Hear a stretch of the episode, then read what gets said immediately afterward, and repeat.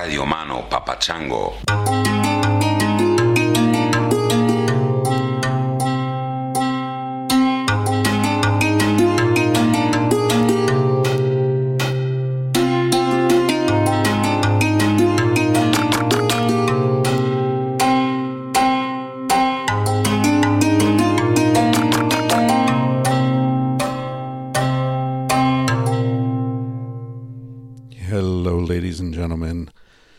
I'm back after a long silence. I apologize for the skipped week. Um, here's the deal I'm coming to you from Northern California.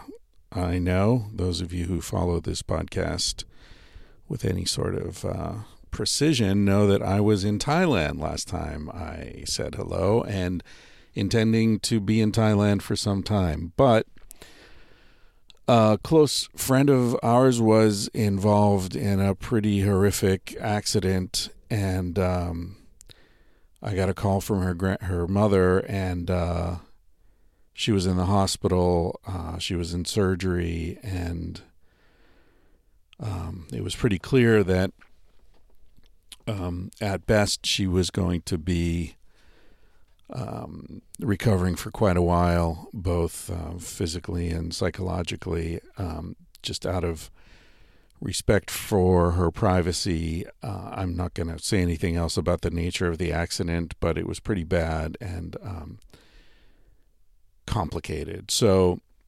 um, Anya and I jumped on a plane and flew back to LA and got the van from Oliver, who had uh, installed a whole new house electrical system in my absence, which is beautiful. Got a couple lithium iron batteries now and uh, another solar panel. And uh, so that's all decked out. And uh, we drove up to Northern California to be with our friend and uh, take some pressure off her parents and uh, basically just you know it's such a luxury to have uh, the kind of life where you can sort of move around and you know write a book occasionally and have uh, a bunch of very generous fucking amazing people listen to a podcast and send you five or ten or twenty or thirty bucks a month and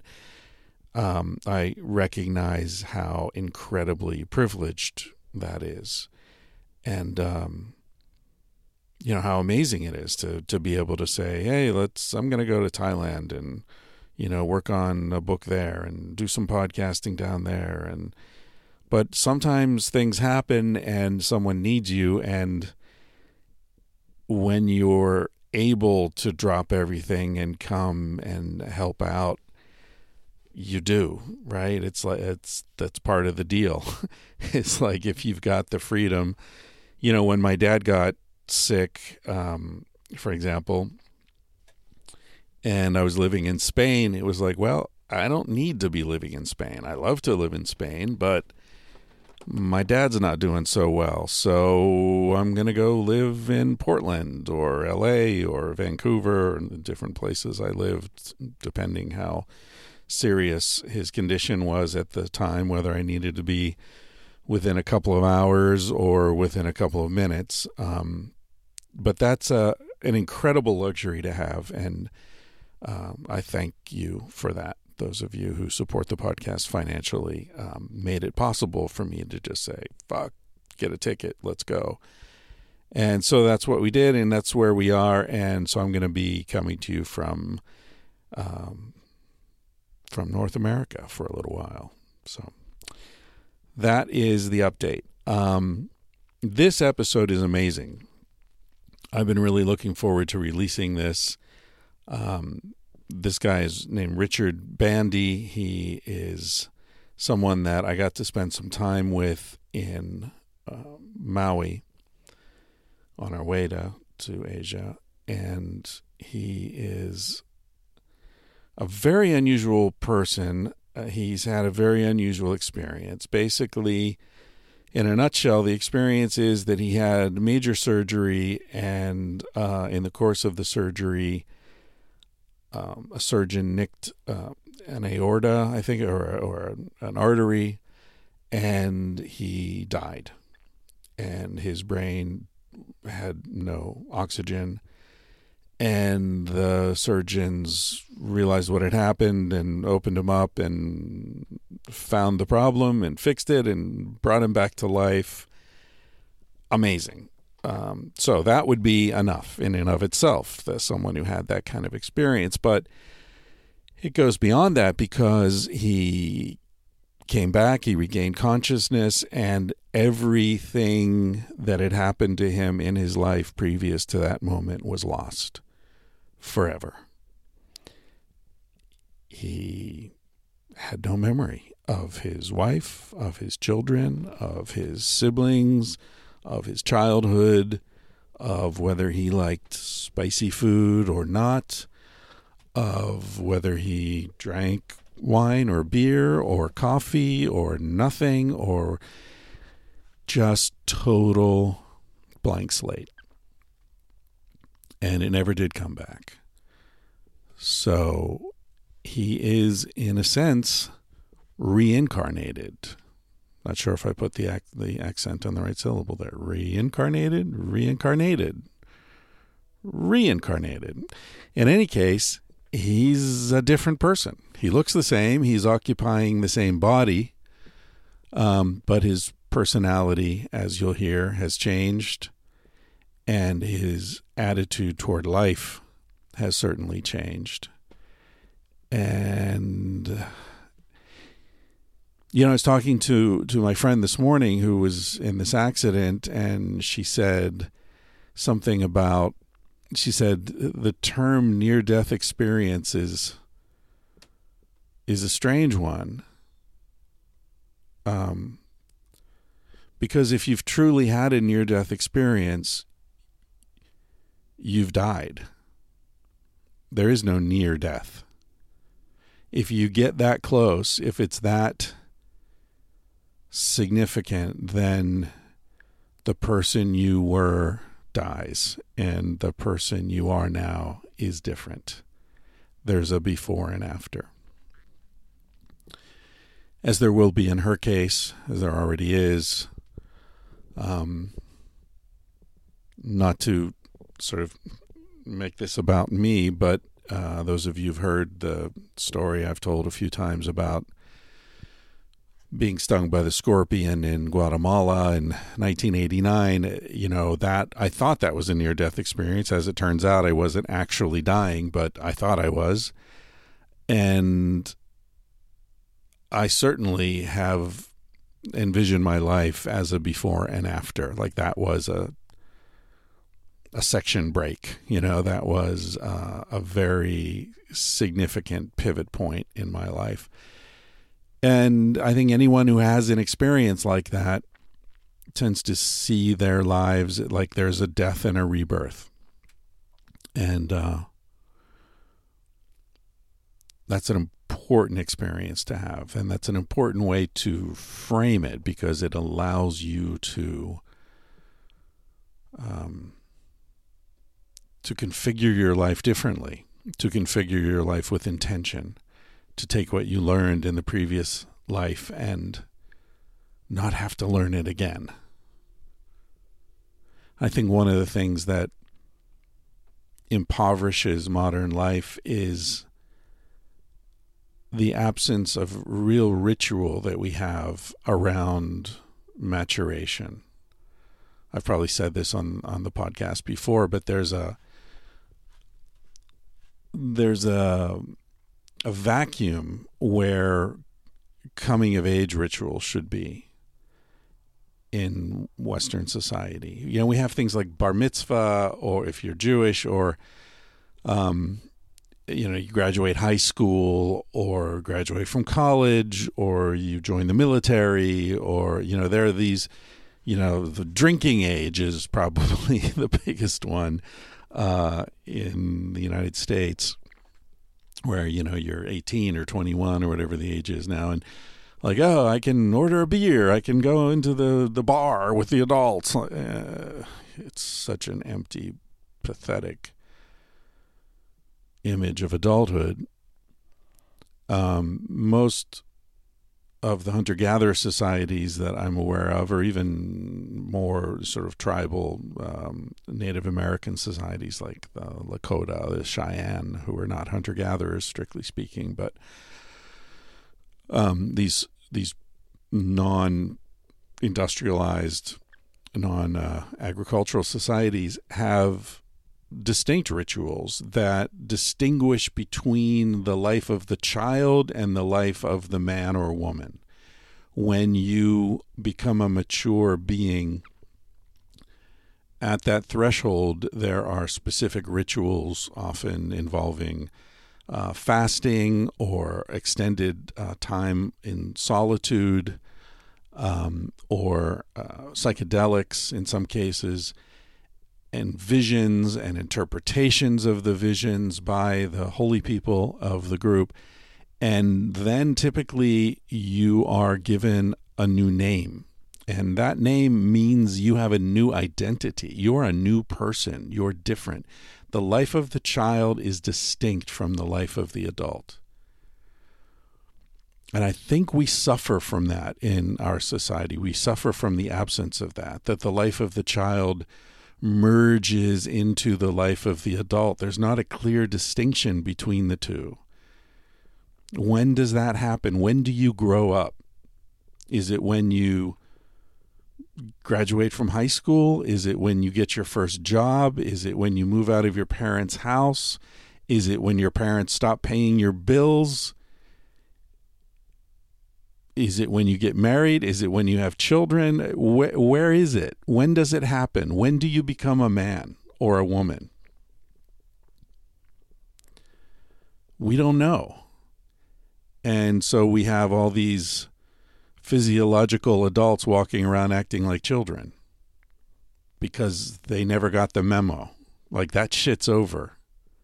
You're a grown man. Why are you wearing a Kobe Bryant t shirt? Your name's not Kobe. Why are you walking around with another man's name on your back? You know, why are you you're a woman. Why are you dressing like a little girl? Why do you why do you use that weird ass little girl voice? Why I mean there are all these things we do that are age inappropriate. Uh, and I think one of the reasons is that there's never this clear there's never a day where you say okay that's over. My name now is different. I'm on a new path. I remember reading somewhere that geronimo whose name wasn't geronimo that's what the mexicans called him geronimo um, but i don't remember what his name was in his native language but I remember that his childhood name translated to Fat Boy. So when he was a kid, he was Fat Boy. And then when he was a man, he became one of the greatest leaders and warriors the world has ever seen. Certainly not Fat Boy anymore. Clear distinction. So Richard Bandy had a very clear distinction between his previous life and the life he's living now.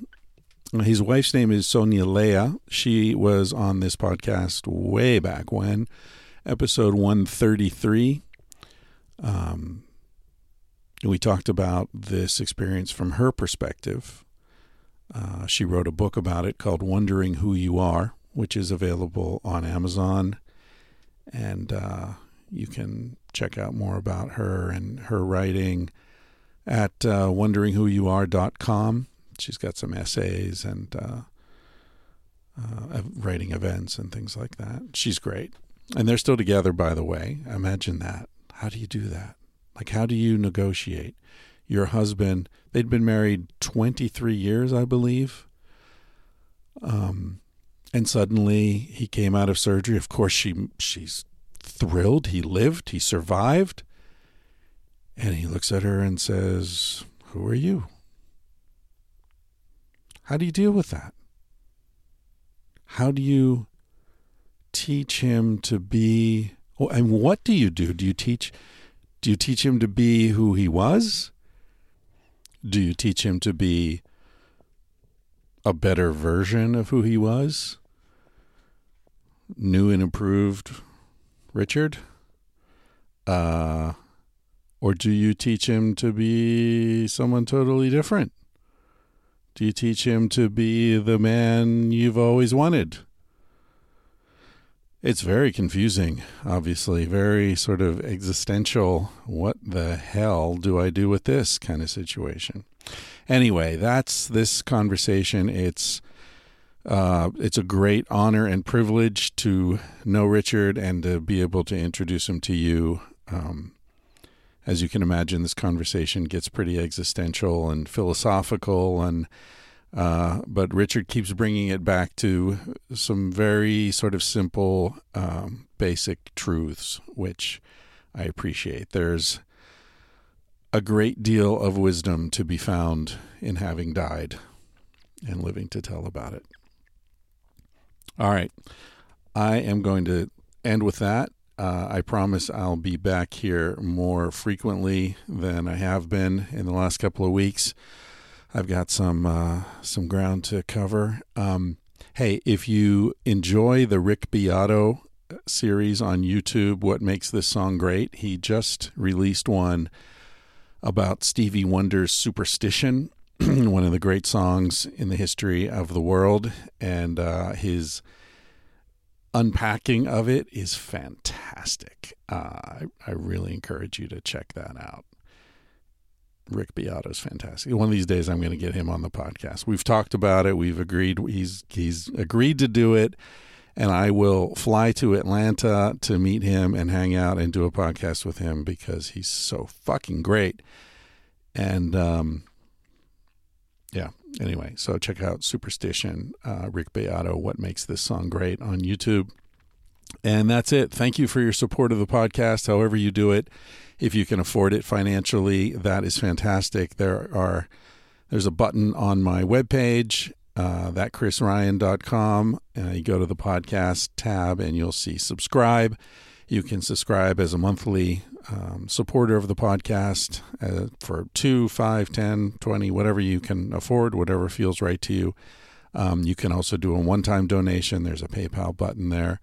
Uh, if you can't afford the financial support, that's fine. Uh, I appreciate your reviews on iTunes or on your podcast app or whatever is easiest for you to do. It's cool to help spread the word and let potential guests know that this is a legit, serious kind of endeavor I got going here, and it's worth their time to sit down and share their story with me and you. All right.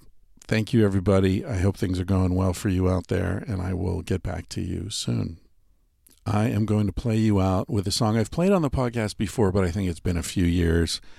It's one of my favorites and it's a song very much thematically related to what we're talking about here. It's a song about death and life after death. Uh, the song is sung essentially by a person who has died, and he is or she is looking back at um, the world as a, a reincarnation of a sort. The song is called Green Grass. It's written by Tom Waits, but this version, uh, cover version, is by a Brazilian singer named Cibelle, and the name of her record is The Shine of Dried Electric Leaves.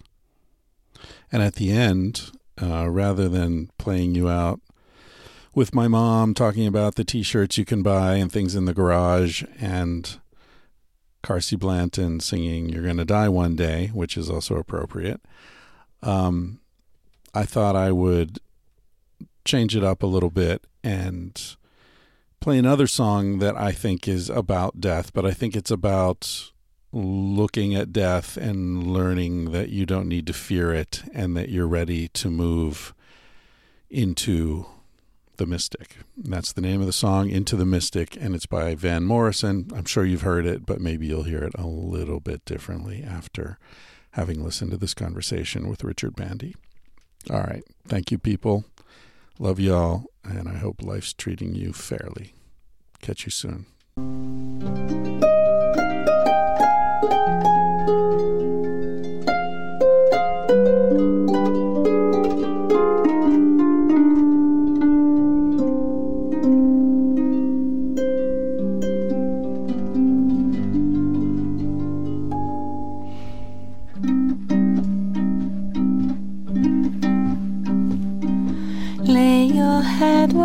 Heart used to be. On the earth above me. Laid down in the green grass. Remember when you loved me. Come closer, don't be shy. Stand beneath the rainy sky. The moon is over the rise. Think of me as a train goes by. Clear the thistles and brambles. Whisper, didn't he ramble? Now there's a bubble of me, and it's floating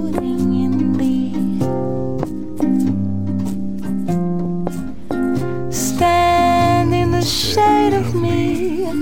Things are not made of me. The weather vane will say it smells like rain today. God took the stars and he tossed them. Can't tell the birds from the blossoms. You never be free of me.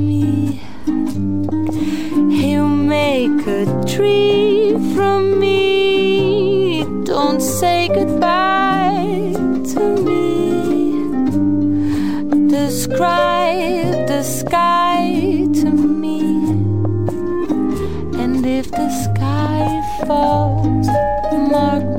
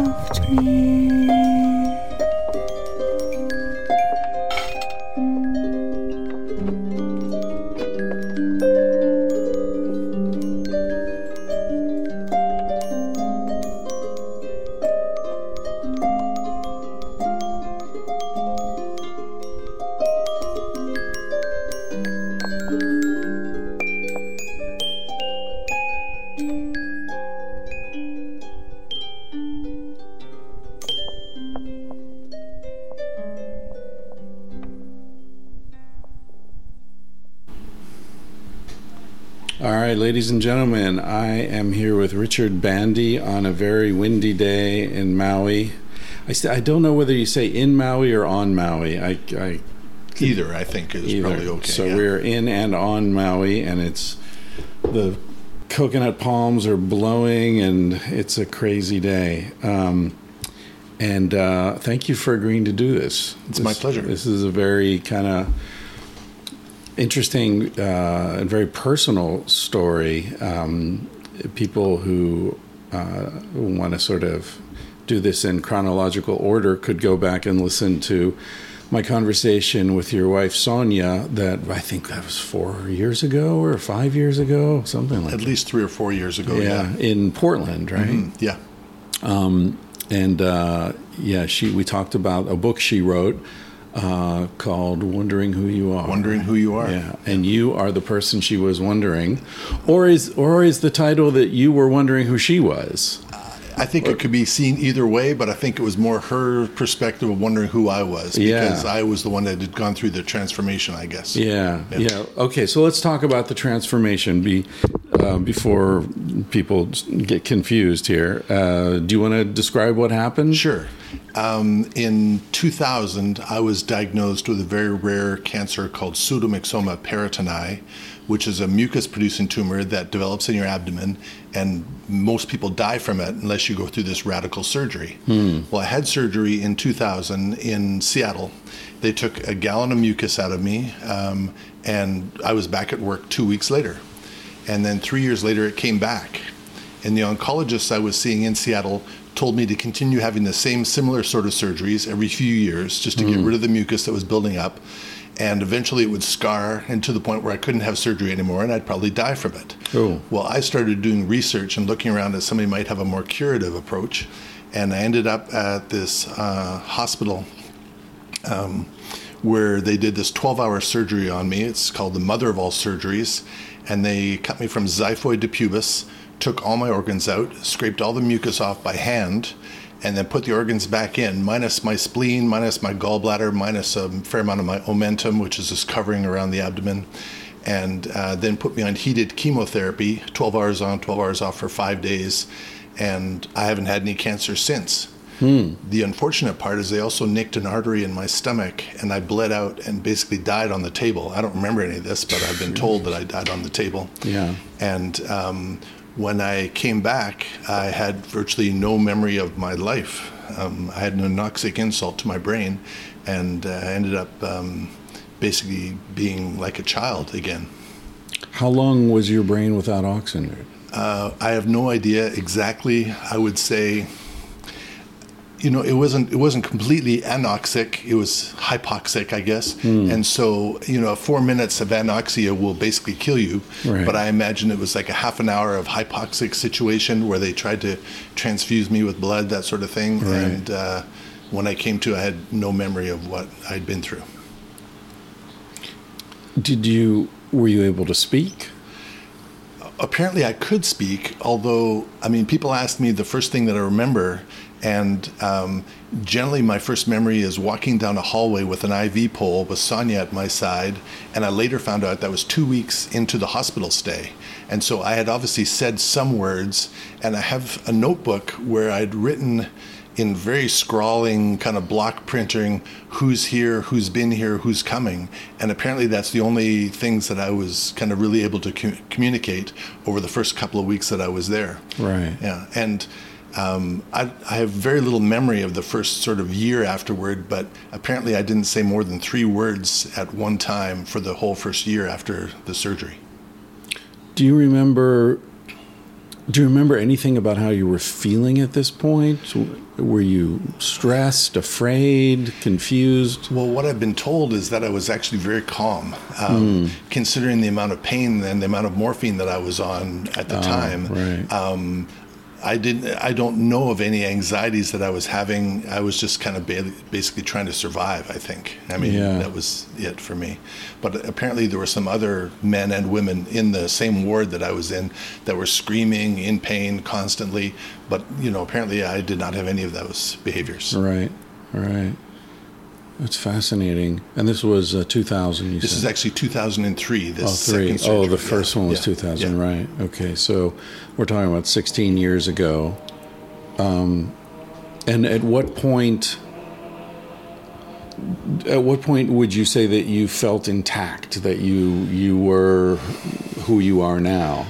Well, uh, within uh, a year to 18 months, um, I, I was a physical therapist, and I was I was seeing a neuropsychologist within about six months after the initial surgery or the second surgery, and uh, they tried to convince me not to become a PT again, not to try to become a PT because they felt it was too complex for my brain, hmm. and I wouldn't be able to handle the problem solving, the detection correction of what's going on with people. Hmm. And I was determined. I was going to persevere, and so I would sit in my room, and that's very much what I was doing for the whole first year after the surgery was sitting in my room because I couldn't really handle stimulation of being outside the room. Hmm. Actually, on the plane ride back from DC coming back to uh, Seattle, uh, I actually had to stop and throw up because the amount of people that were around me, I had to actually go into the bathroom and throw up and then come in and they wheelchaired me onto uh, an exit aisle row, like in the bulkhead, just so I would have very little stimulation. Um, but I'm sorry, what was the question? The question was, when did I feel Well, intact? yeah, Okay. exactly. Like, how- how long was the road to feeling healthy? Well, it was interesting because within about a year of the surgery, uh, I was still kind of out of it, let's say. Yeah. And um, the neuropsychologist had a friend who was a physical therapist who lived very close to us. We were actually living in Laguna Beach at the time, and um, and I started uh, going there and just doing volunteer work. I started at four hours a week, then eight hours a week, then eventually went up to 12 hours a week.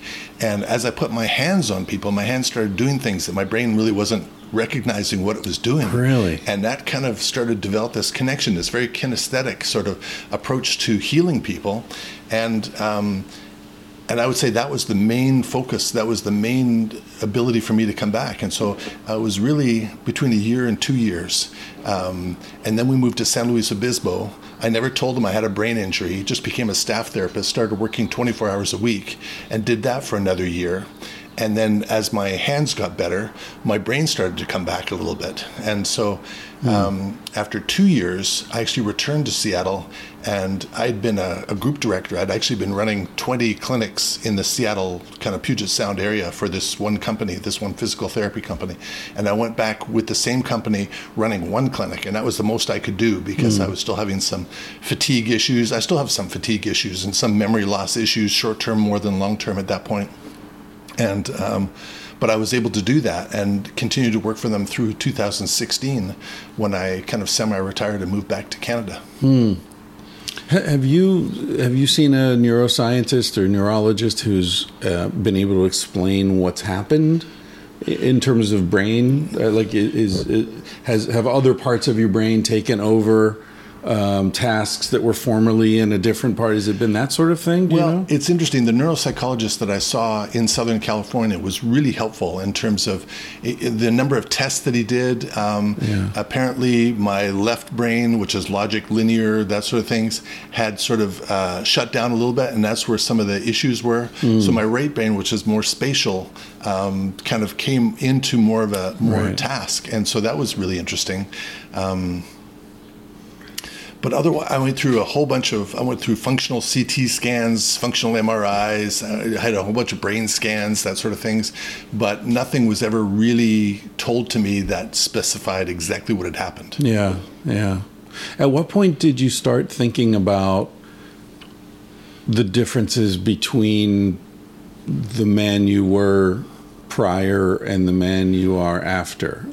That would at least five years, at least. I mean, for the first five years, I was basically just trying to survive. Yeah. I mean, um, it was, and even to this day, I really have very little anxiety about the past or worries about the future. I'm kind of very much in the now. I mean, Yeah. that's just the way I'm living. Um, but as as Sonya started to write her book, Wondering Who You Are, um, she was kind of focused on the differences between how I used to be and how I was now. course, yeah. And as I read portions of the book, it came. It was a stark realization that I'd changed actually quite a bit because up to that point I hadn't really thought about the changes. Right. Yeah. Ha- Have you seen? I guess you've seen videos of yourself. Yes. That weird? It was weird. I have a lot of um, videos and Super 8 uh, movies of me playing tennis as a kid, um, Christmases under the tree, that sort of things. And it's like watching a movie, but not really acknowledging that it's me, that sort of idea. Right. Um, because it just, I have no memory of the actual events. So no memory of anything prior to the, the surgery. It's strange because people ask me how, what I remember now versus what I remember then. Yeah. And the thing is, I do have some vignettes, little black and white, maybe five second, ten second little vignettes. And I don't know if they're real or if they're a result of the pictures or videos or stories that I've heard from people in the past. Because, right. you know, my kids have stories, my college roommates have stories, my, um, my brother and sister have some stories. And so I've heard a number of stories, Right. and I've sort of developed these pictures. I don't know if they're real or whether I've just made them up. So that's that's It's funny. I think we all do that, Mm-hmm. but you're probably just more aware of it. But we all fill in the gaps, and and you know our our narratives take over and uh, yeah dominate the the facts of memory if there Mm-hmm. is such a thing. I would say the one thing that's really different is that I used to have this incredible motion sickness. When I was a teenager, I could not be in the back of a car for more than 10 minutes without throwing up. Hmm. Oh, And really? Hmm. if somebody lit up a cigarette, you just write me right off. Since the surgery, I've not had a single incidence of motion sickness. Really? Yeah, it's really bizarre. I'd be in boats, cars, planes, and virtually no motion sickness whatsoever. That's the What a- one positive thing that's come out of this thing. Uh, Is uh, other stuff like um, allergies or food preferences or things like that? Um, maybe some food preferences. I'm much more sort of vegetable based now as opposed Hmm. to the meat based that I used to be. Um, otherwise, I would say I'm just more passive. I, I used to be a real type A, so I've been told, a real type A workaholic. You were running 20 clinics, you yeah, said? I was running 20 clinics. Yeah. And before that, I was Right. in pharmaceutical sales and I was a competitive tennis player and all these sort of things that were Right. really kind of driven. And since then, I really have had very, very little use for competition. I mean, yeah. That's cool. Yeah, I mean, are there other are there changes? I mean, so far, the changes you've mentioned are positive, right? No motion sickness. You're more chill. You're living in the moment. Are there changes that uh, that you don't feel positive about? Well, I still have memory issues. I mean, Yeah. short term and long term memory issues. I really have no memory. Certainly from before college age, I remember virtually nothing. I mean, Hmm. um, but even even from between college and the surgery, I mean, I might see some little vignettes, but not very much stuff. Yeah. And still, I'll have some short-term memory issues. I mean, when I was seeing the neuropsychologist, I would have to put everything on my tablet or my phone or something like that. If I went to the shopping, if I went shopping, if it was more than three items, I had to make sure I had a list. Sure. And I mean, to this day, my memory is not as good as it used to be. Although directionally, I'm pretty good at finding directions. Hmm. And what was kind of bizarre is that the the lead into Superman, look up in the sky, it's a bird, it's a plane, it's Superman. Right. That came to me like within a month afterward. Really? Yeah, that and Hamlet's soliloquy. Um, to be or not to, be to be or not to be, yeah, that is a question whether there's no return mind to suffer the slings and arrows or outrageous fortune or by imposing in them. And, I mean, or what a piece of work is man, how noble Right. in reason, how infinite in faculty, in form and movement, how express and admirable in action, how like an angel in apprehension, how like a god, the beauty of the world, the paragon of animals, and what to me, what is this quintessence of dust? That came to me within like two months of, uh, you know, that's the one thing that I kind of remembered was these sort of soliloquies. And I don't know where they were trapped in my brain, but for some reason. Hmm. You had memorized them intentionally. I intentionally. had you memorized them. Yes. Did you in- study in theater high or school. something? Well, or- I studied theater in high school, and I was kind of a drama minor in college Ah, okay. uh, at McMaster, which is um, in Hamilton, Ontario. yeah, Um, interesting. So that, that those were the first things that bubbled up. yeah. The first Hamlet. things that yeah, and also they're so significant, right? Mm-hmm. To be or not to be. I mean, what a, that's the question you're you're sort of asking yourself, I imagine, as you like. Yeah, And, Yeah. and what a piece of work is man too. What about like songs, lyrics to songs? Actually, it was really interesting because um, my for my 50th birthday, this just happened when I was 45. For my 50th birthday, um, one of my roommates, one of my college roommates, sent me a, a double CD of songs that we used to listen to in college. Right. And a lot of sort of memory images came as a result of that, and that was kind of amazing. And then my son put together a list of all the music that he remembered when we were growing up. Um, it's called Gratitude for Datitude, and my my son and my daughter put it together together. Nice. Uh, and it, it's been great because I'll listen to music and you know I'll be kind of transported back. And again, I don't know if the memories are real or unreal, but I definitely get a sense Right. of being in the past, which is kind of amazing. And music has really done that for me. Yeah, yeah. Memory it is so rhythmic, I guess. You Mm-hmm. know, you're chanting and singing. You can remember. Yeah, I, I had this weird job in Alaska gutting fish for uh, like 14 hours a day and had earplugs in. And I, I was amazed at the lyrics to songs that I didn't know I knew. Right. That were just bubbling up because I was so bored, you know, like every verse of American Pie, you know. How do I know that? It's Mm. so strange. For me, it was a lot of Motown stuff, a lot Ah. of Temptations, Supremes, Four Tops that I know that my mother listened to a lot of uh, when we were in high school, but I didn't really remember any of the actual songs until I heard them. And my son Right. had put together this playlist of stuff um, for me, and it was just, it was amazing, the stuff that I remember. Yeah. So, having had this experience, do you feel like, um, how do I say this? That that memory, like that, we remember things we don't know we've remembered. That that we're full of stu information that will may never bubble up unless we create an opportunity or, or luck or strange chance creates this. I, I think that's definitely the case. I think there are many things that are in our brains that we just don't access because we don't have the right triggers. And I think the right trigger can access a lot of different memories. Sometimes it's a smell, sometimes it's a sound. Yeah. Uh, sometimes it can be a, a view of something, you know, that kind of reminds us of something that we've seen in the past. Yeah. Um, but I think it's all about the trigger. Yeah. Do you experience deja vu?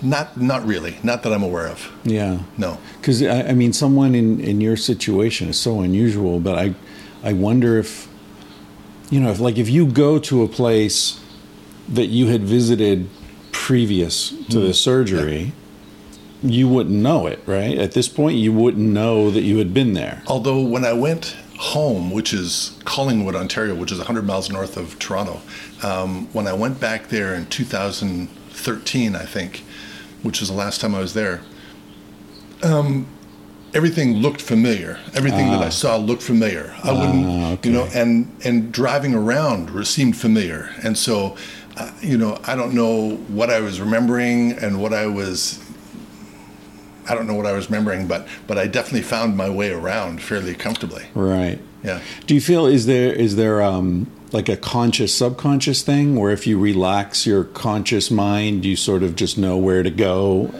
You know what I mean? Like it's in there, but if you think about it too much, you can't access I, it. I would say that's that's actually probably correct. Um, I would say I probably need to be in the right frame of mind Hmm. to access some of that stuff. Yeah, I would say it's probably probably truer than not. do you meditate or do anything? I have like that? meditated in the past. I'm not kind of regular with it, but um, anxieties or or any anger issues that might come up, meditation is kind of my first my first sort of uh, go-to sort of idea. Right. Yeah, Yeah. Have you played tennis? I have played tennis. How did that come? You know, I'm not as good as I used to be, but that's partly an age, partly a. Sure. None of us are, that's man. Right. Um, I also have some chronic low back pain. Ever since ah. the surgery, I ah, developed yeah. This kind of stenosis in my back, and mm. so you know I'm not as fast as I used to be, but I still enjoy hitting the ball. I really do. As a matter of fact, I probably enjoy it as much or more than I used to, and I probably played. I live in Banff, so Banff has a fairly short window between June and September when you can really play tennis. And so I probably played 40 or 50 times this past year and really enjoyed it. And. And you remember how to serve and put a spin on the ball and yeah, I do. I mean, a lot of that's just mm, um, muscle memory. muscle memory. Yeah, Yeah, yeah. Um, I wouldn't say I'm not as good, obviously, but but I can. I really enjoy the rhythm Right. of, of playing. And actually, skiing.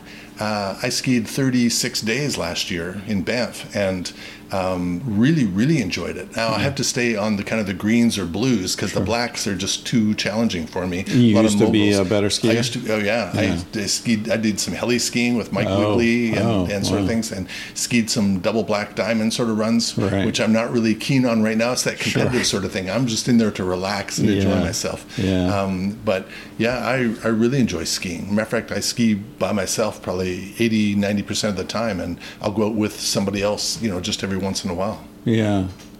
Do you when you're when you're skiing or, or doing anything, do you feel like you're more able to just um, be in the moment now? There's absolutely no question. I am very much here and now. Right. Uh, you know, the past and future, I, I have no, virtually no thoughts about them whatsoever. Is that an intellectual thing? Is that like, hey, I've been through this experience, I'm not going to worry about that, or is it just who you are? Hmm. I now? think it's who I am. Uh, you know, I don't think I'm conscious about trying to avoid any past uh, memories or uh, worry about any uh, future sort of endeavors that might be coming up. I think I'm just, I, I think I'm just here and now. And you, do you think you're a happier man than you were? I would say I'm a happier guy. Yeah, I would say I am.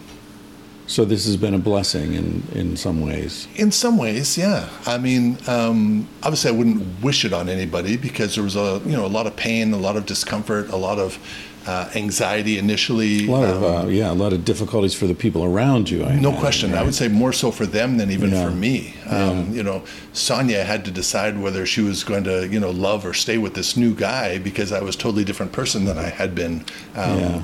And uh, that was brutal on her. It was brutal on my kids as well because, you know, they were both out of the house at this point, And when they would start talking with me, generally we would talk by phone. And I'm still not very good on the phone. I'm much better person to person. But on the phone, it just seems so disconnected to me. I can write, I can text fairly well because I can choose my words. But when I'm on the phone for years afterward, I would say for even 10 years afterward, I would sit on the phone and just, there'd just be blank space. I wouldn't really know what to say. Hmm. Yeah. As a matter of fact, Sonya and I went through some therapy afterward, maybe five, eight, ten years after the surgery, to try and get me to figure out how to initiate conversation with her because I would sit there in silence for like hours at a time, and she felt always compelled to have to initiate Right. every conversation, every Right. date, every every encounter was her initiating, and that was driving her crazy. Yeah, and so, yeah. you know, I tried to get better at that. I'm still not really very good at it, but Yeah. but I'm better than I was. And it's not it- it's not that you're inhibited.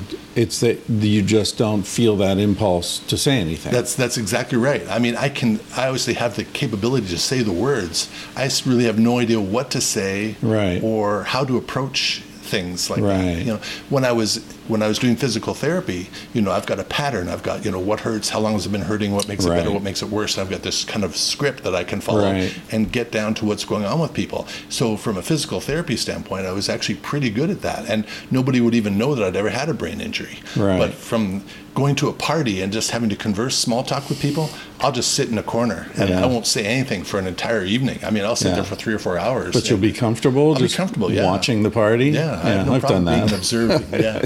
I kind of like that. So if now if, if our roles were reversed and you were interviewing me, would you know how to do it? Would you? if I'd had a script, you know, and, and asked you, uh, tell me about, you know, anything you want to talk about, that sort Right, of things, right, and, then, and then kind of go off from there, off on any tangent that Yeah. sort of appealed to us, I think that'd be fine. Yeah. Um, okay. but I mean, yeah, with with Sonya, I mean, for me to to just say, how'd you sleep last night? What were your dreams?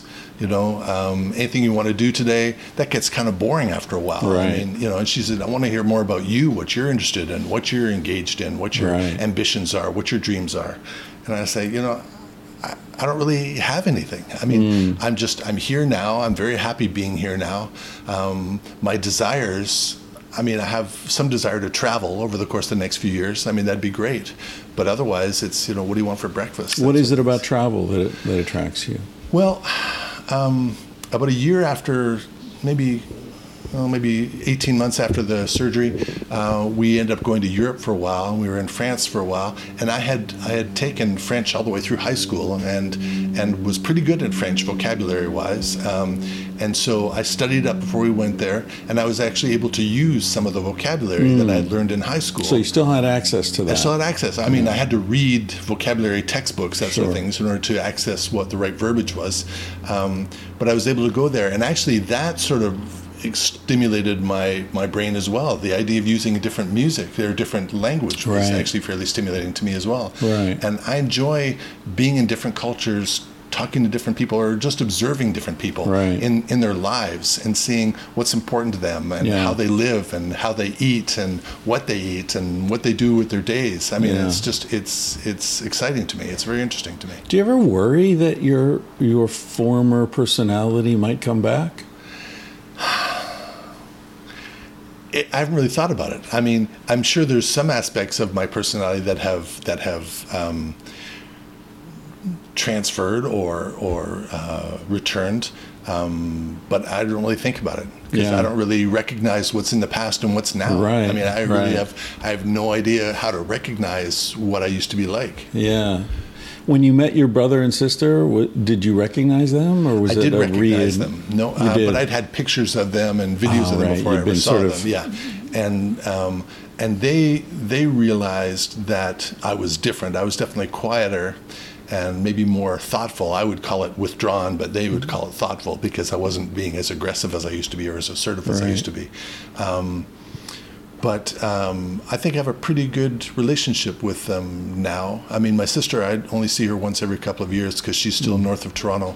Um, my brother lives in Atlanta. He married an American as well, um, but he comes up skiing pretty much every year. He's coming up in February for a week with his kids. Come on, you have relatives in Banff. Yeah. you got you got to take advantage of that. That's right, yeah. Um, wh- what I, I wonder.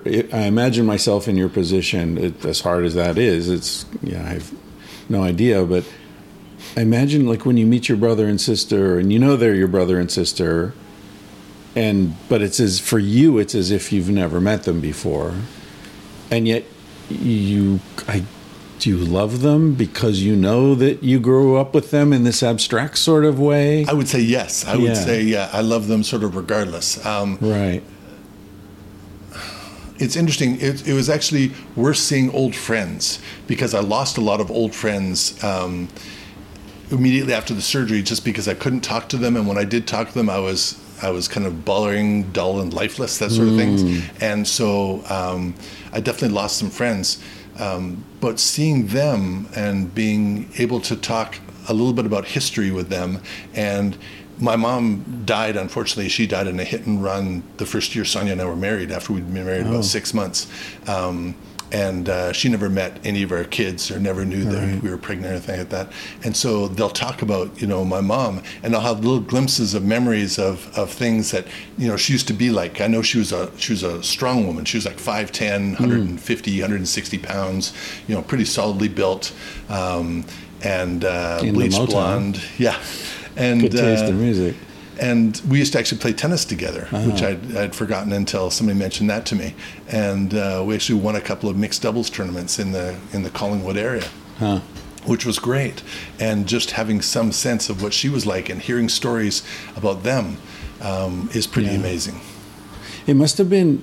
I'm trying to imagine what it was like for you, where you're, you know, you're having one of these meetings with someone that you know is an old friend, and you see in their eyes that they're searching for someone in your eyes. I mean, and and you're like, look, this is all there is now. This is me. Yeah. I know you're looking for him, but he's not in here anymore. And that must have been strange. Like, did you feel compassion for them? Like a sad, like they've lost someone. You know I wouldn't say I felt compassion, but I wouldn't say I felt defensive either. I would say I was just sort of experiencing them as they are now Right. and hoping they were experiencing me as I was now, Right. uh, as I am now.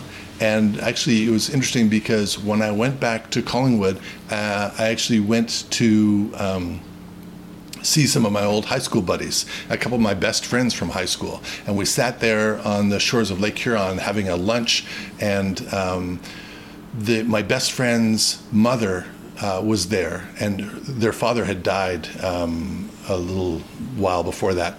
Um, but I was there with them for lunch, and they were telling me all these stories about me kind of showing up because I used to show up at their place in the middle of the night. I'd be at a, at a party or somewhere because I lived 20 miles away and would have to hitchhike home. Oh, right. And then sometimes of the year, you just can't do that Yeah. because it'd be snowy or whatever. die, yeah. And so I would just show up and knock on their window, and they'd say, "Richard, is that you?" And they would invite me in, and I would sleep on their on their one of their bunk beds, and uh, they would tell me stories about that. And you know, I, I would be shocked and amazed, but then really grateful to have them in my life at that point. Yeah. Yeah. Do you think if you if you met the dude you used to be, that the two of you would be friends? I have no idea if we were in if we were in similar circumstances, still in high school. I think we would mm. probably gravitate together. Right. But now we have such different life experiences. Right. He'd be I'm- hard charging, and you'd be like, "Chill, dude. Yeah. yeah. Have a beer. Calm down." Yeah. I wonder if, if, in a way, what you went through is is sort of like a how to say this. Like I, I feel like in my own life, I'm 57. I guess you're a little older than I'm me. 61. 61. Yeah. So we're basically the same age. But I do feel like, you know, in my 20s and 30s, I was a lot more intense, mm-hmm. more sort of ambitious in a way, like I hungry and, you know, stuff I need to get done and I want to do this and, and sort of, um, I don't know, more sort of um, contentious. And as I've gotten older, I'm more like, yeah, whatever. Just, you know, chill out, enjoy the moment, sort of sit back and relax. So I wonder if if what you've experienced is kind of like the same maturation process but all at once. You know what I mean? I would say that is probably very true. Um, I grew up in a pretty poor family. Um, my mom was married and divorced four times, had three alcoholic stepfathers. Um, Oh, wow. This is all stories that have kind of come around Right. as, as a result of talking to my brother and sister. Um, and um, for me, having a certain security, having a certain stability, like having one relationship was really important to me. So Sonya and I, the fact that we've been married for 36 years, 37 years is, you know, really important to me. Yeah. Um, we've moved around quite a bit, but we have a certain of stable, a stable nucleus uh, family. Yeah. And um, the fact that I, I needed a certain amount of money to in order to live my life comfortably, that was very important to me because I wasn't going to be poor anymore. Yeah. Um, I'd grown up, you know, having maybe peanut butter for dinner, maybe some fried bologna, that sort of things, you know, and and um, and just was not willing to do that anymore. And so there was definitely a drive for me, yeah. And now, I mean, I'm, you know, I don't want to say that I'm ready to die, but but you know, I've done a lot of things with my life, and if I was taken out tomorrow or next week or next month or next year, I would feel quite content with you know what I've done with my life. Yeah. And so Or I your lives. yeah, my lives. That's very true. and uh, actually, Sonya and I mentioned that we say we've had like four different relationships over the time. Yeah. we- you know, because of some of the things that she's been through and some of the things Sure. that I've been through. Yeah. Well, that that's I was just talking with someone about that yesterday. We were talking about long-term relationships and and uh, you know, we agreed that that nobody has a long relationship. You have a series of shorter relationships and they might all be with the same person in quotes, right? People change so much over the years. I'd say that's exactly correct. Yeah. Because, I mean, she was a teenager when we met. We were Right. Both teenagers. We were both still in high school. And I was in my last year, grade 13 in Ontario. Uh, and she was in like 12th grade or something like that. And so um, we were there for another year in high school. And then we went to different universities, which was a different type of relationship.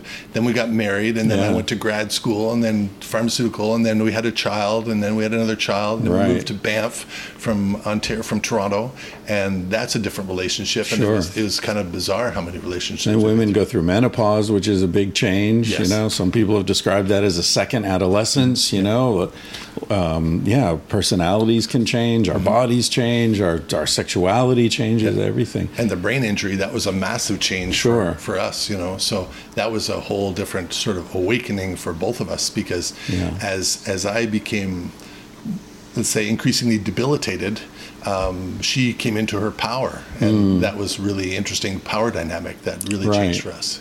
Right. Although for you, you weren't aware of the way it had been before. That's right? very true. Yeah. Right. And so for me, it was just normal. Right. Uh, she was just, I mean, for her, it was a big change. But for me, I was just accepting the fact that this was the way our This relationship way it was. is. Yeah. Wa- Was it hard for you, or, or did you ever think about the fact that you had to trust her so much because she was basically reintroducing you to the world, and she had to make certain decisions there, right? Like maybe. I mean, I don't know anything. It's been a long time since I read the book, so I don't really remember the details. But you know, there could have been um, events, for example, in your past, this, uh, a difficult moment in your relationship, and she could decide not to tell you about that, right? Yes. and, and, uh, Or, to tell you about it in from her perspective. You know what I mean? Like Yeah. you really fucked up five years ago. You know? and it's interesting because reading the book, um, I came to grips with some of the some of the behaviors that she had not really kind of come I don't want to say come clean with me, but really emphasized uh, in our right. relationship. And so we had to sit down and talk about this. And I said, "Is this really the what happened?" And she said, "Yes. You know, from my perspective, this is really what happened." And she's trying to be as objective as she can be. Yeah. Of course, she has a subjective bias because Right. she is who she is, and she has her own point of view. Um, but uh, I did trust her. I mean, I trusted Yeah. her hundred percent, and and never really never really questioned or had an issue. Um, and I would say that most people that knew us then would say that she tried to be as objective as possible. I mean, Yeah. some people might have some differences of opinion in terms of some of the things that might happen, but I would say overall, um, I would say she was pretty pretty Yeah. good. It's such an amazing situation to be in for her. Yeah, know? yeah, because she has to. she- There's she- no preparation for no, that. No, and she's has a tremendous amount of power now. Yeah. you know, to really um, reintroduce me to the world in in whatever image she wants to portray. I mean, really. Yeah, yeah. I mean, she had raised two children, so Mm-hmm. there's some there's some parallels, right? Where you're trying to raise a child in the way you think is best, but you're also trying to respect their individual viewpoint as it arises and uh, their personality. You're not you don't want to squelch them and shape them too much, right? And I was very much like another child, no Yeah. question about it. Yeah. That's wild. Do, do, are there ways that, that memory from you mentioned smell earlier and taste and music? Are, are there are there some avenues into your past that seem more um, sort of immediate and powerful? Hmm. You know what I mean? Like when you listen to Motown, is it like, would whoa, that takes me back? Yes, I would say. I mean, the first time I heard Barry White, it was really interesting because my mom used to listen to Barry White. oh, baby, uh, baby. Yep. Yeah. Two, three o'clock in the morning when she was breaking up with another relationship oh, and we were moving from like one area to back to my grandmother's house or something like that. I remember Barry White playing on the stereo. And the first time I heard Barry White, I got this image of laying in bed and hearing my mom outside, you know, whether she'd be crying or just talking to somebody or somebody like that, and Barry White playing in the background. And that was kind of that was kind of amazing. So I would say music is definitely So when you had that particular mem- memory of your mom going through distress and, and the association with Barry White, did you feel sadness or was it just a sort of a neutral observation? hard for me to say. I mean, I would say maybe a little bit of sadness, but I was still kind of disconnected from the actual event. Right. And so I would say I felt something. I felt something for her, um, but not having had her in my life for so long, um, it was really difficult for me to really feel connected to that moment or Yeah. that, that environment. Yeah. What about sexuality? Did when were you? I mean, I know Sonya wrote about this in the book, so if if it makes you uncomfortable, we don't need to No. talk about it. But because it's you know, I mean, all of this is personal, but that's even more personal. And did you have memories of sex? Did you? Because you know you you have the body of a man, Right. but your your mind is sort of emerging from something similar to death or birth, Mm-hmm. Yeah. right? Some uh, nothingness, and Right. you're emerging into the light. How how did you relate with sexuality? I would say I had very, very little memory of sex. I mean, sex was very new to me. And so the whole process of becoming sexual again uh, was kind of amazing to me. I mean, Lucky you. yeah. And, um, Yeah. and But here you have this adult, beautiful woman Mm-hmm. who's. I mean, not many twelve-year-olds get that. You no, know, that's very true. um, yeah. For me, it was all new. It was all relatively new. But I mean, it took a while because I had no real idea what to do sexually again. You know, how Right. to use my hands, how to use my mouth, Right. how to take time. right. Um, oh, I'll bet. Yeah. That was yeah. That was a big issue for us initially. Right. Yeah. Well, if you're a 'Cause I was 12 year old 12, boy, yeah, you know, that's right. yeah, that's. So were your physiological responses like that too? Like you were as excitable? Yes. Uh, yeah. I was very premature in the early in the early stages for Yeah. at least the first year or something like that until Yeah. yeah. That's crazy. That's so interesting. You know, because I, I would have assumed that that was a physiological thing. You know, hypersensitivity, just like on a nerve ending level, Right. not I think a lot brain. of it I think a lot of it is mental. Right. Yeah. So it's so new and so exciting that it it sort of amplifies the nerve impulses and all that. Yes. That's fascinating. That's really interesting. What about dreams? Do you remember your dreams? Very rarely. I might. Hmm. I mean, it was interesting because we're in London. Um, I'm pretty sure this was after the surgery. Um, we were in London um, when Dylan was in. Hmm.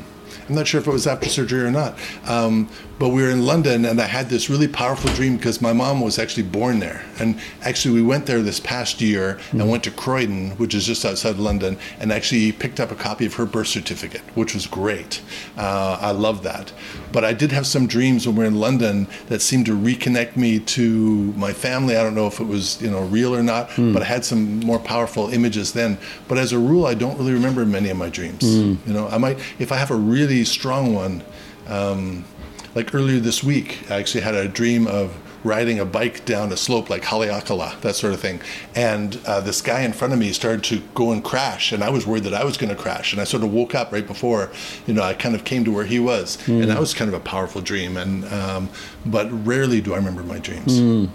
You know, when you were talking earlier about being um, like your sort of consciousness being responsive that you're happy just sitting in the corner and if someone comes and asks you a question you'll answer but you don't feel a need to go out and um, start conversations or whatever. It, it made me think of um, this guy john lilly who was a psychologist in the 60s he studied dolphins and communication with dolphins and got into all this really interesting stuff. But he he invented what is now a, called a sensory deprivation tank mm. or float yeah. tank. Yeah. Um, and the reason he invented it was he wanted to try to understand whether consciousness is something that emerges from the brain spontaneously or if it's something that only emerges in reaction to stimuli. So, in other words, if you know, we're sitting, you and I are sitting here right now that we hear the leaf blower, there's wind, there's light, there's movement, all this stuff. So we're aware of all this, and all that awareness put together is consciousness. Mm-hmm. Or if we were sitting here in a totally dark, totally silent room, would we still be conscious? And for how long? Do you have any thoughts about that?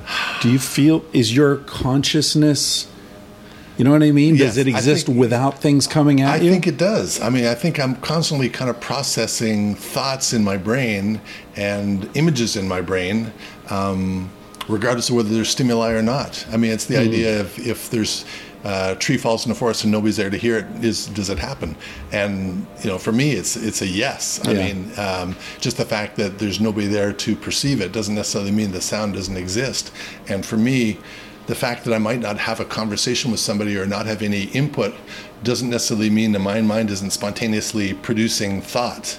And, yeah. and it, it's interesting because when I died, I mean, supposedly I died, um, there was no white light, there was no tunnel, there was nothing. I mean, I really had no consciousness that I was dead at all, no sort of passage through time or passage through space or passage mm. anywhere. Or at least and not that you remember. Not that I remember. Not yeah. that I remember. And yeah. until waking up, you know, two weeks later. Yeah. Um, and I don't know whether that fits into the scenario or not, but but um, for me, the idea uh, that that you need to have some sort of input, external input to have consciousness um, doesn't resonate with me. I mean, I have no idea if I'm right or not. Sure, but, yeah. who does? Yeah. But so I, you know, we talked about meditation earlier, and you know, in in the meditation that I've studied, there's this concept that that there's a part of us that is separate from the personality, the being. So there's some there's someone uh, or something observing me living my life, mm. and I can associate myself with me living my life, or I can associate myself with that consciousness that's watching me live my life. Right. Right. Do you feel? And again, there's no way to know this, of course, but your your experience. Do you feel that there's some aspect of you that is common to those two parts of your life? In other words, something that was watching you then that is still watching you now. Who knows? But I think yes. I think that there is there's some for me, it's a matter of energy can either be created nor destroyed. Mm. And so I think when we die, there's some sort of energy that continues on in the universe, regardless of whether our life is, whether we're alive or not. And for me, that, that energy that I used to have is still the energy that I have now it might be in a different form, it might be in a different being, but there's still some energy that is continuous through the through the two people. Do you ever think of yourself as being a reincarnation? Hmm.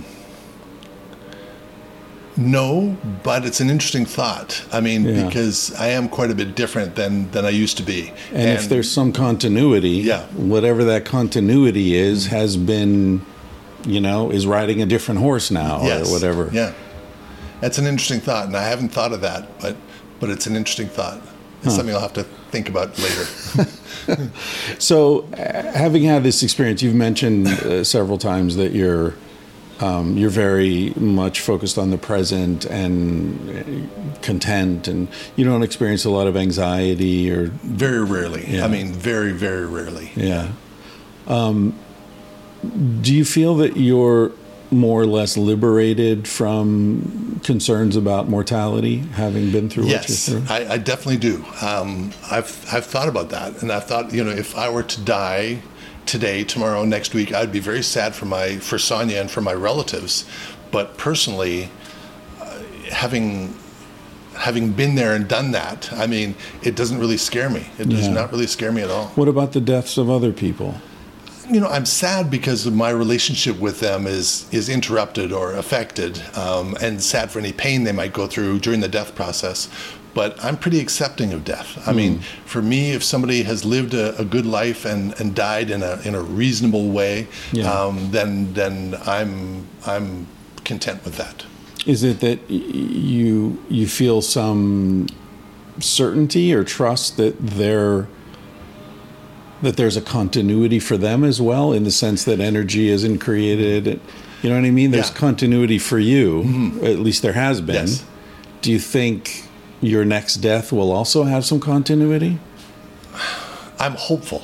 You know, I can't say with any sort of assurance because whether, you know, obviously I didn't exactly die. I didn't, you know, I didn't stop everything because I wouldn't be here if I did. Um, so I'm not 100% certain that it's that it's applicable, um, but I I do. I think there's some sort of energy is neither created nor destroyed, and so I think there's some energy that continues on after our death, and whether it's just people's memories of, of other people or images that they have or something like that, uh, or whether, whether our energies are passed on onto our kids or whatever. Uh, I have no idea how that energy takes form, but I believe that there's an energy that continues. Yeah, yeah. The, I think metaphorically about things like this, because obviously none of us have facts. The image that I always think of is a, a life is like a raindrop. Uh, that at the end it hits the ocean. So the raindrop it doesn't exist anymore, but the water does. The water never stops Mm-hmm. Yeah, existing. and it might be evaporated later on and Right. head back in. And it might be a slightly different kind of raindrop. and it might mixes be- with yeah, other, yeah. and yeah, but And the I- essence is there somewhere. I agree with that, and I think that is, uh, I, I, I agree with that. Yeah. Yeah, yeah. Is there anything that uh, we haven't discussed that stands out for you? Not that I can think of. Yeah. Yeah. Well, thank you, man. This has been great. It's my pleasure. Yeah, it's it's such a beautiful story. I'm I'm happy you came back for another round, Me too. I'm definitely happy to be here. or whoever whoever Yeah. that was, and this Right, is whoever this is, yeah. Yeah, I, yeah, yeah, yeah. It's great. It's it's strange. I I uh, I don't know. I don't know. I envy uh, Sonya the experience of having known both of you, but I imagine it. it it's. I mean, it, sh- who can she talk to? You know, no one's had that experience, Right. Mm-hmm. Probably in the whole world except her. You know, it's that's fascinating. All right. Well, thank you, Richard. This Thank you. It was my pleasure.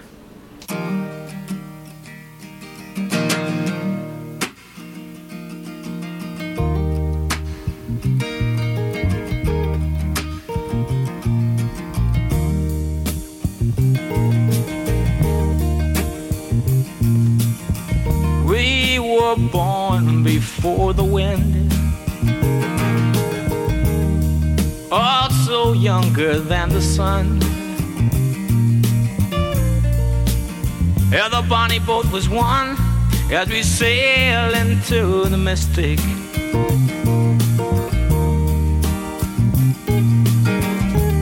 Can now hear the sailors cry smell the sea and feel the sky. Let your soul and spirit fly into the mystic.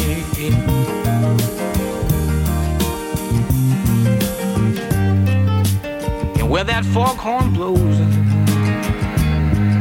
I will be coming home. Mm. Yeah, when the foghorn blows, I wanna hear it. I don't have to fear it, and I wanna rock your gypsy soul, just like way back in the days of old. And magnificently we will fold into the mystic.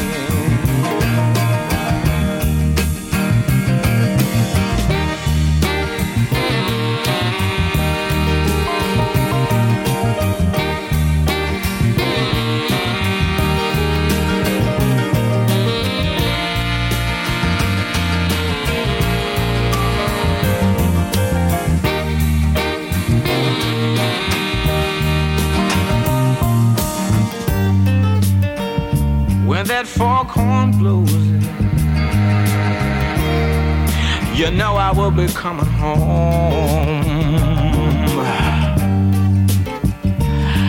And when that foghorn whistle blows, I gotta hear it.